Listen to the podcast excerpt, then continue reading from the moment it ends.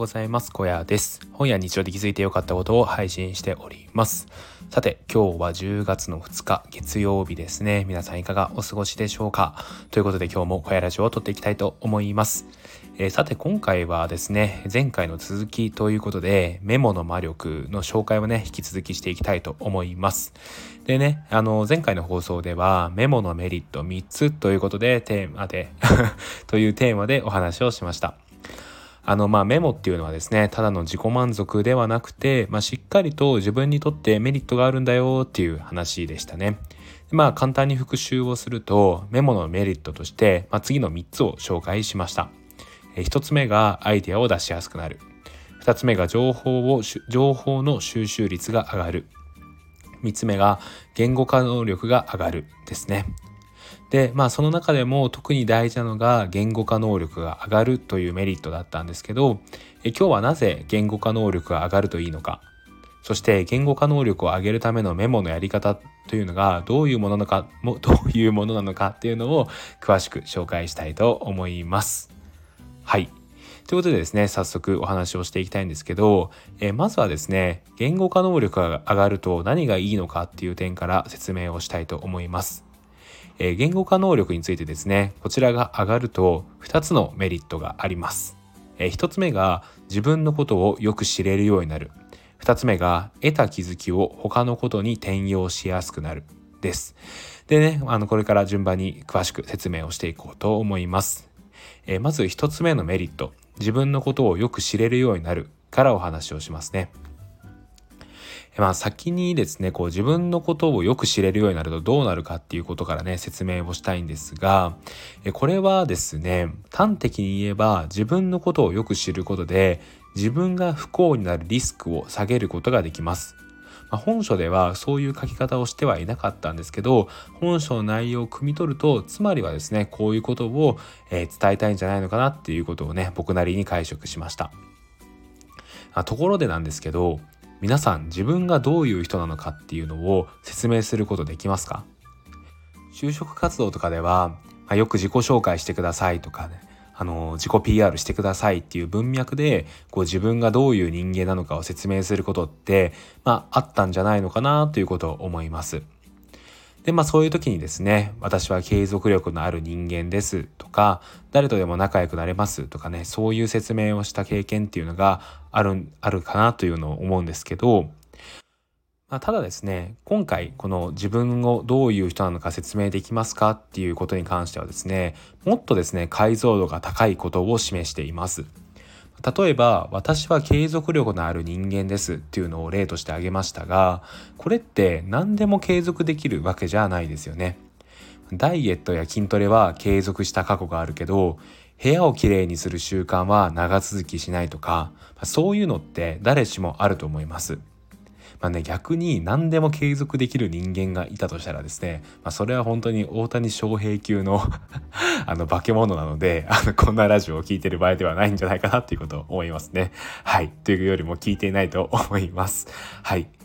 でまあねあの一般的には今言った通りこうダイエットとか筋トレは継続できるけど部屋は部屋のきれいにする習慣は継続できないとか、まあ、これは一例ですけど、まあ、そういうですねまあ、一つ継続っていうことをテーマにしても、まあ、何かね、えー、差が生まれるんじゃないのかなと思います。継続できるものと継続できないものの差っていうことですね。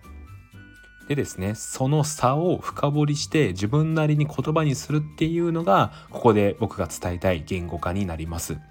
で今回の、まあ、例えばこうダイエットや筋トレは継続できるけど部屋をきれいにする習慣は長続きしないということであればですねこれ一例なんですけど、まあ、この自分の体が変化するような、まあ、成長を感じることは継続できるけど部屋をきれいにするっていう成長を感じづらいことは継続できないっていうことなのかもしれません。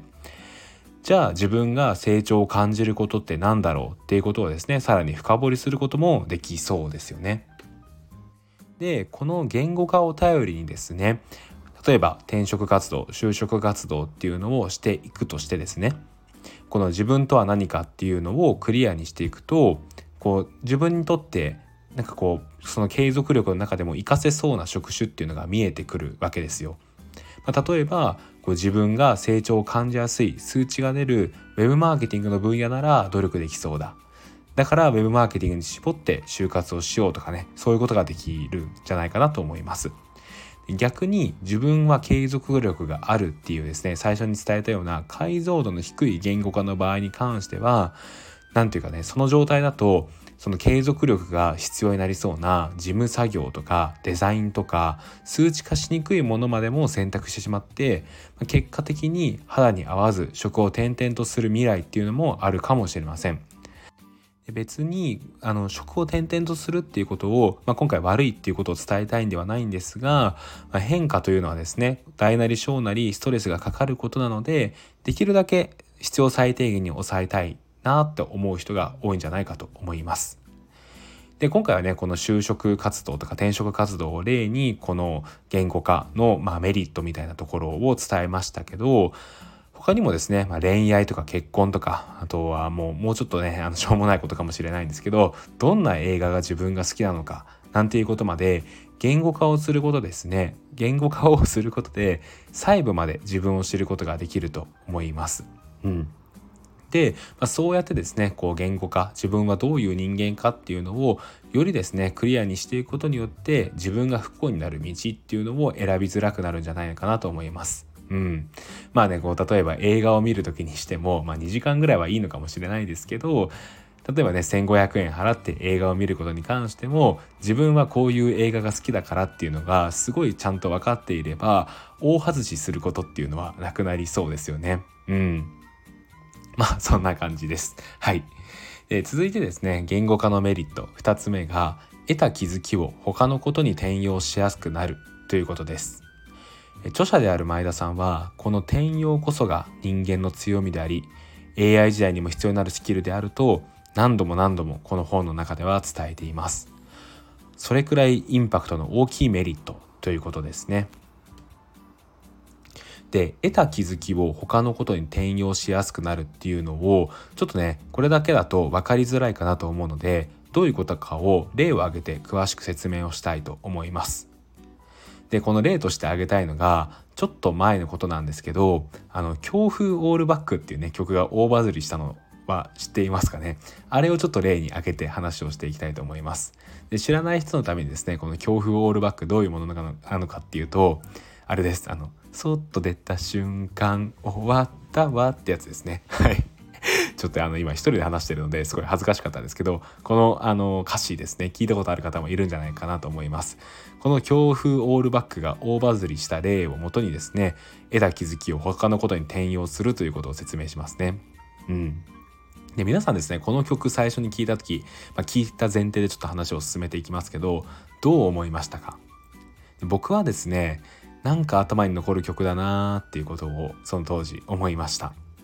で多くの方は多分このなんか頭に残る曲だなという段階で終わってしまいますはいえしかしですねこのなんか頭に残る曲だなっていうことをメモをしてですね言語化をよりしていくことでもう一段階思考が深まることがあります。うん、深めることができますですね。うん。例えばこうなんで頭に残るんだろうっていうところからリズムと歌詞が合っているから頭に残るのかなっていうことを考えたりとかあとはあのコミカルな絵が印象に残るのかなっていうことを考えたりとか、まあ、そういうことをですねこう自分なりの考えっていうのをどんどんどんどんメモしていくわけですよね。でこうやっていくとなんか頭に残るって最初思っていたそのなんかっていう部分がだいぶ見えてくると思います。でここはですねあの特にこう正解があるわけではなく自分なりにその問いに対してこう解像度を高く答えることができれば、まあ、そこで終わっていいですね。うん、でこの自分がこのね強風オールバックを通じて得たことっていうのを転用していくわけですね。例えばですねこのポップなリズムに売りたい商品を歌詞として入れ込めば自然と頭に残って購入率上がるんじゃないの？みたいなそんな感じですね。うん。最初はこのリズムがと歌詞が合ってるから頭に残るなぐらいだったものをそうやって転用していくわけです。でこれであれば例えば商品のマーケティングとかに活かせそうなんですけどこれすでにやっている会社ありますよね。うん、ご存知の方も多いと思うんですけど日清がですねあのこの強風オールバックを使ってやっていましたね。で日清の場合はこの強風オールバックのリズムそのまま使ってそう使っていたんですけどたとえそうじゃなかったとしてもこの頭に残るリズムを使うっていうことに関して言えばその他の会社だってですね他の商品で転用が可能なわけです。うん、でこの転用ってそう考えるとめちゃくちゃすごくないですか？こう全く関係のないものから着想を得て他のことに利用できるっていうことを考えると何でも応用が効くわけですよね。うん、例えばポケモンカードは何であんなに売れているんだろうってことを深掘りしていけばその、えー、そのことをですね他の商品であったりとか他の自分がやっていることとかに転用できたりとかするわけです。でこういうことはですね皆さんの普段やっている仕事とか副業なんかにも必ず役立つ力だと思いますし僕自身はですねもっとこれからこの力を身につけて使っていきたいなってことを思いました。さて、えー、ここでですね使った技がただのメモではなくて具体と抽象というものになります、えー、今日は最後にですねこの具体と抽象というものについて解説をして終わりたいと思います。転用をする上ではですねこの具体と抽象に関しては切っても切り離せないものなので是非ですねあの最後にこの話聞いていただければと思います。で具体と抽象って何なのかっていうとこれはですねある具体的な出来事っていうのを抽象化してまた他の事案に対して具体的に当てはめることを言います。例えば先ほどの強風オールバックのことであればリズムと歌詞がぴったりはまれば記憶に残るっていうねこの具体的な事象からですね心地よい音楽は潜在意識に刷り込まれるっていうような状態にですねこう抽象化するわけです。そうしてそれをさらに新商品の CM 広告で商品名に合ったリズムの音楽で商品を売り出すっていうようなねこういう具体に落とし込むっていう感じですかね。でこの具体と抽象っていうのを巧みに使いこなせる人は、まあ、とんでもないアイディアマンになると思います。で僕はですねこの具体と抽象というもの自体については過去にですねもう少し書いてあることが難しい本でですねまあこう読んだことがあるんですけどその時はですね正直ピンとこなかったですね。うん。でそれはやっぱりですねその書いている方がね超専門家っていうこともあってまあ難しかった。僕の読解力ではちょっと無理だったっていうのがあります。でもですね本書を読んでこの具体と抽象についてはですねかなり理解を深めることができたなと思います。まあその具体と抽象というのはどうやって使っていくべきなのかとかもそうですし具体的にはですねどうやってそれをやっていくのかっていうことも学ぶことができましたで本書ではですねこの具体抽象っていうのをやり方としてワット型ハウ型 Y 型っていうのを紹介しているんですけど、まあ、今回はですねこれについては詳しく紹介はしませんが、まあ、より詳しく勉強したいという方はですね是非このメモの魔力を読んで勉強してみていただければなと思います。はい。ということでですね、今回はメモで言語化能力が上がるとどういうメリットがあるのかそしてそこで欠かせない具体と抽象の話をしました。え、次の放送ではですねメモを使ってじゃあ具体的に何をしていくべきなのか具体的なアクションプランみたいなところについて紹介をしたいと思います。はい。ということでですね、今回の放送を聞いて、何かしらですね、またこのメモの魔力について興味を持っていただければですね、嬉しいなということを思います。それではここからはエンディングトークに入りたいと思います。はいということでですね、10月2日ということで今日から僕は新しい職場で働き始めました、1日目ということでかなり緊張していたんですけど、まあ、無事に1日目終わったなという感じですねうんで、まあ、今回僕が働く会社というのはですね、まあ、具体的な会社名は言うことはできないんですけど比較的大きな会社かなというのを思っています。なんでこう大手ベンチャー大手とねこう あの渡り歩いてきた感じなんですけどうん。あのまあこう何て言うのかな最初に大手を経験した時っていうのはないものねだり隣の芝は青く見えるみたいな感じでベンチャー企業のこう挑戦できる感じとかがすごいいいなっていうことを思ってたんですよね。で今度ベンチャー企業に入った時はまさにその挑戦っていうところはすごいできてよかったなってことを思う一方でやっぱりね1社目の福利厚生とかあの守られている感じっていうのはやっぱり大手ならではなんだなっていうことを思ってそこがいいなっていうことを思いました。で今はねまたそうやって大手で働いていて思うんですけど、まあ、やっぱりですねいろいろ手厚いなっていうことは思いますかね。うん、でやっぱりこ